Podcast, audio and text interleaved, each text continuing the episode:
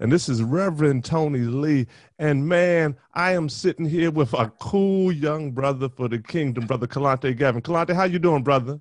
I'm doing amazing, Reverend Tony Lee. Thanks for having me, man. Man, it's great to have you here with me. I, I we were just talking, and and I was just excited. I want folks to hear, like, I love your music. I love what God is doing in your life, man. and you are just like amazingly cool. I met you first time we were both at um uh, Bishop Jakes Pastors and Leaders down in Tampa when we yes, could go sir. outside, right? Um, back in the day when we could go outside. I had just presented on one of the platforms, and to come back, and we were like in the main session and I'm sitting there, and this is two young brothers. They just sitting there, they chilling. We just chit chat a little bit. Boom, boom. Just cool little brother. A little bit later, I look up on the stage. He up there singing and taking us full in. And I was like, man, this dude wasn't Hollywood or starry or nothing. This was a cool brother. So, brother, I salute you, man. Man, I appreciate that, man. It means a lot, man. now, and the reason that's big for me is I done been around gospel artists, right?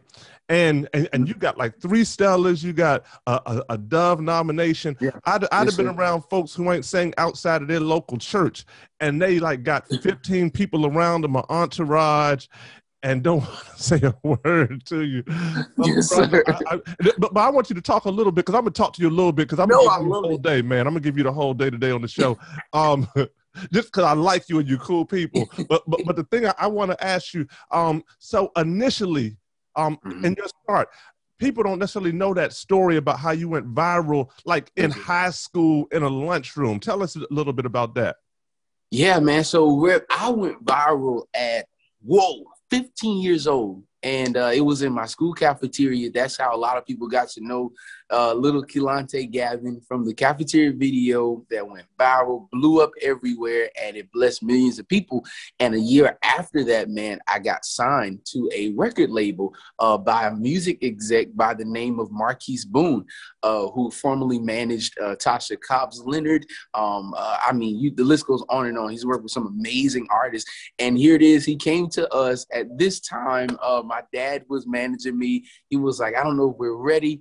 We said no, but we got introduced to him again through a God relationship and we said yes and that was the start of just god really opening up some major doors because of that connection. And so from from the cafeteria to the crowd now man people still kind of uh, identify me as that. So it's just really dope man to just be a blessing to people you know in numerous of ways but the start of that is because they were introduced to me through a screen. So it's really dope and, and, and, I'm always interested about how people start. Now, your first single, uh, "Higher," mm-hmm. right? Yes, it was sir. off your first album. Tell tell us about who wrote it and how that song came out.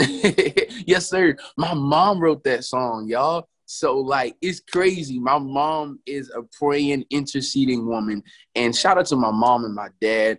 Uh, they are incredible people. They are a part of and the core reason of why I am what I am today, especially serving God. And so my mom had this song came to me like, "Hey, you need to sing. I got this dope song." She she's not a singer, but she tried her best. Sings it to me. I grab it. We run with it, and it becomes my first single, man, on my first uh, album entitled "The Higher Experience."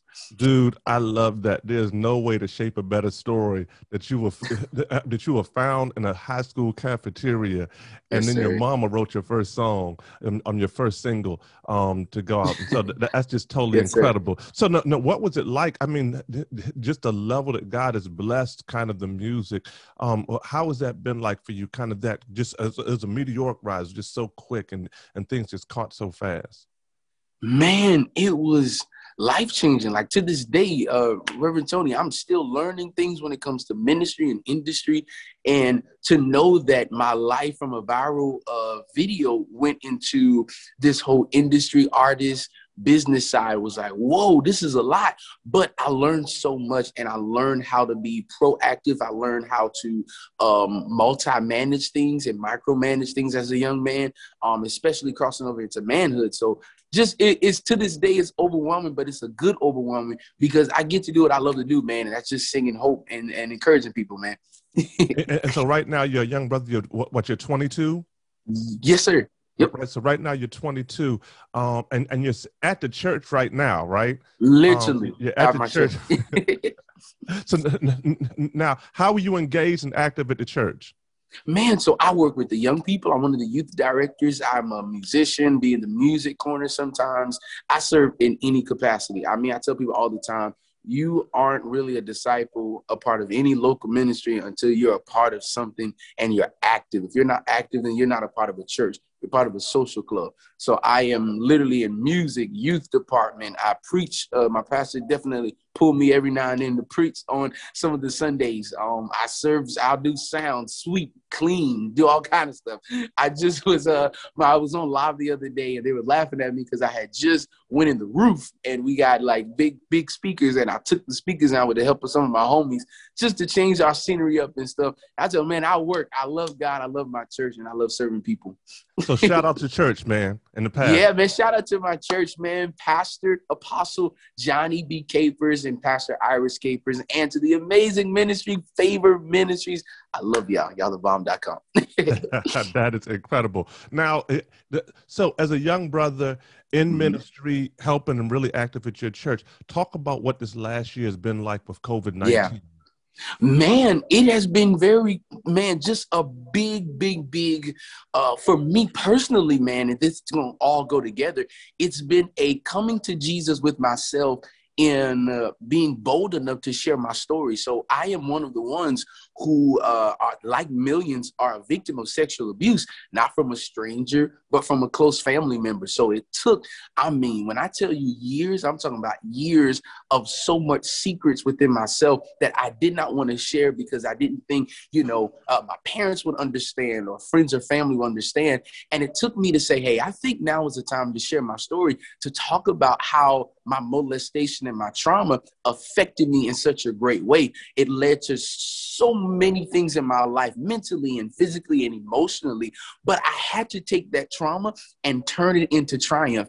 And it's been just great to take that that trauma, turn it into triumph, tell your story, find your voice to be an encouragement to other people, to tell them whatever your trauma may be, it's for a purpose. If God allowed it, that means it is for something in your life to better help you, whether it is drug addiction or divorce. You know, every last person has a story. We've all went through traumatic experiences, but it's all for a purpose. Romans 8 to 28 is true. All things do work together. And so 20, uh, 20 for me has been that. It was so huge for me in my ministry to share that story and to be a blessing to millions, which also allowed me to be creative to say, okay, how do I tell this story? How do I, you know, uh, uh share and be a blessing to people, even when I'm not traveling, even when we're not touring as artists, even when we're not being called by churches because we're all at a shutdown. So I had to take all of those things, put it into my new music, and say, okay, evidently this is an avenue God wants me to pour all of this in. And so I'm just excited that that has been for me in 2020, just putting all those things together to be a blessing to millions of people. So, yep. so now, and so your new song "Hold Me Close," it's yes, it's, sir. It's, it's been hitting number one all over the place. Oh my gosh, Mediabase, etc., etc. Um, and and and and I've seen you talking about how um that mm-hmm. "Hold Me Close" is connected to that trauma, or it's kind of you expressing. Mm-hmm. And so, yeah, talk yeah. a little bit about how this song um is kind of a conduit for you to try to minister to people. I love that. result of your trauma. Yeah, man, we all have been in the area of our life where we needed God to hold us close. That's whether you was a child, a grown man, a young girl, or just a teenager trying to get by and do what you can. We have all been in a season where we needed God to hold us close. That's from the homeless man on the street to the doctor in the office. And I was literally at a place in my life where my faith was shaken. And I was kind of in between this thing called Christianity. I didn't know if God was real. I started to seek out questions because my experience in life at 17 and 18 was so bad. I'm like, man, this God stuff is fake and phony. And it took me in, in, in it to a just a hard place where I was just praying, like, yo, God, I don't want to keep singing and keep singing, sinning. Like I was at a place of conviction, man, of of singing for God. Do you know how many people are singing and preaching for God and with God? And, and or let me say that they're preaching for and singing for God, but they're not doing it with God. And I was in a place where I really needed God to hold me close. Like, I don't want to keep doing this for you. And here it is. I get to a place of judgment and I don't make it in because I wanted to do things to build my own kingdom and not your kingdom. And so, Hold Me Close is that song that's an encouragement to y'all, everybody. I mean, black, white, yellow, red. Listen, we've all been there. And I believe God, if you're still breathing and you're you're still alive, that means God is not done with you yet. And He's closer than the very air that you breathe, man. So be encouraged, y'all. Be encouraged. God's there. Ladies and gentlemen, this is Reverend Tony Lee. I'm with Kelontae Gavin. Brother, you're really blessing us this morning. Um, Thank you so much, man. Blessing us today. Um, now, as you were talking, um, it made me think about young people who mm-hmm. are going through pandemic. Um, mm-hmm. A lot not being able to go to school. Um, a lot of them at home or isolated or feeling isolated. Um, still navigating some of the traumas that they deal with, and traumas come yes, in different sir. kinds of ways. What would be your word um, to some of those young people, even out of your own uh, place of pain? Man, I would tell them number one that they're not alone.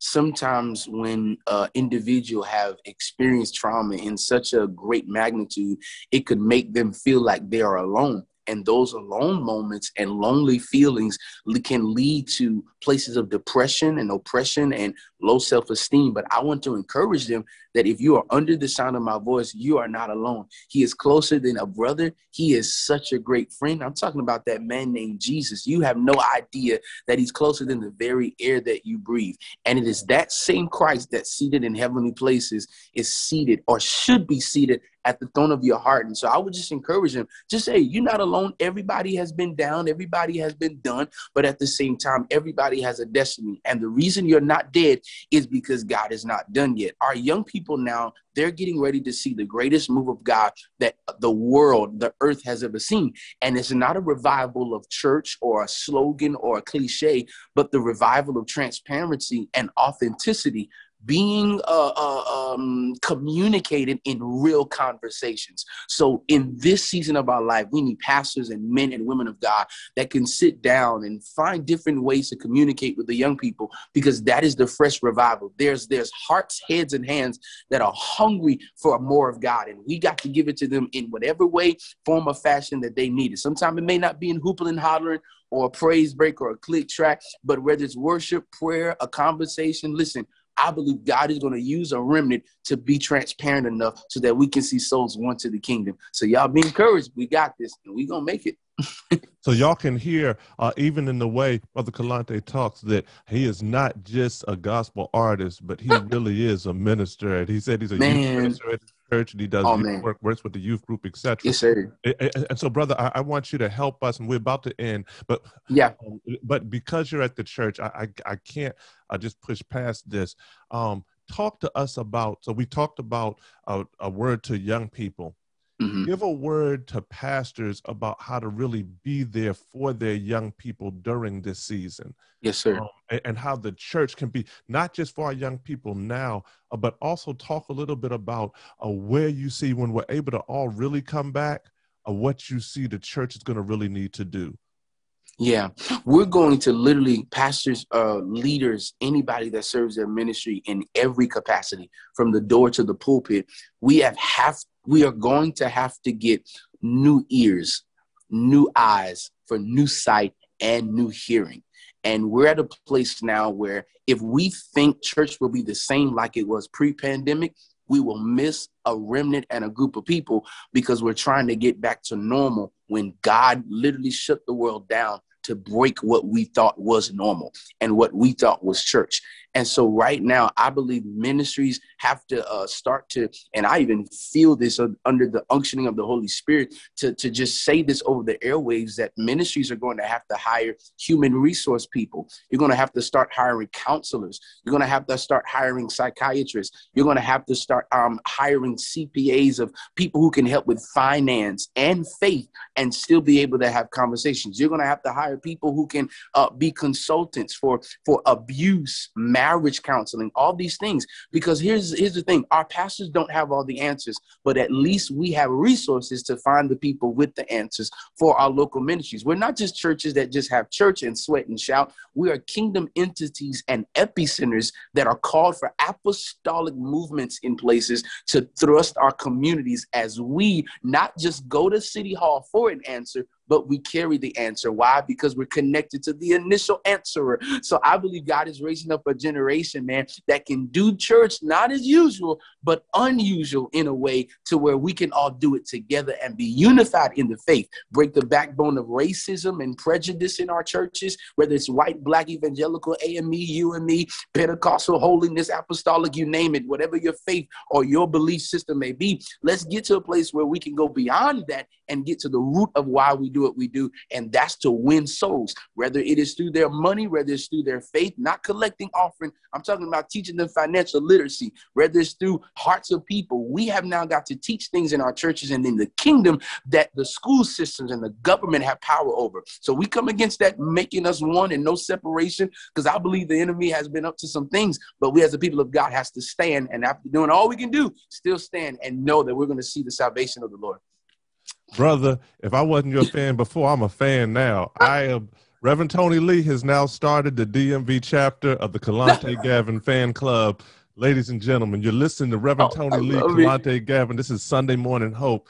And I, I'm just so excited so to be here with my brother. Now, look, man, uh, we, we, we talked about Hold Me Close, and that's the song that's just been exploding. You have a new single. Um, yeah, yeah, yeah right? And a new single, and, and I want you to talk a little bit about that.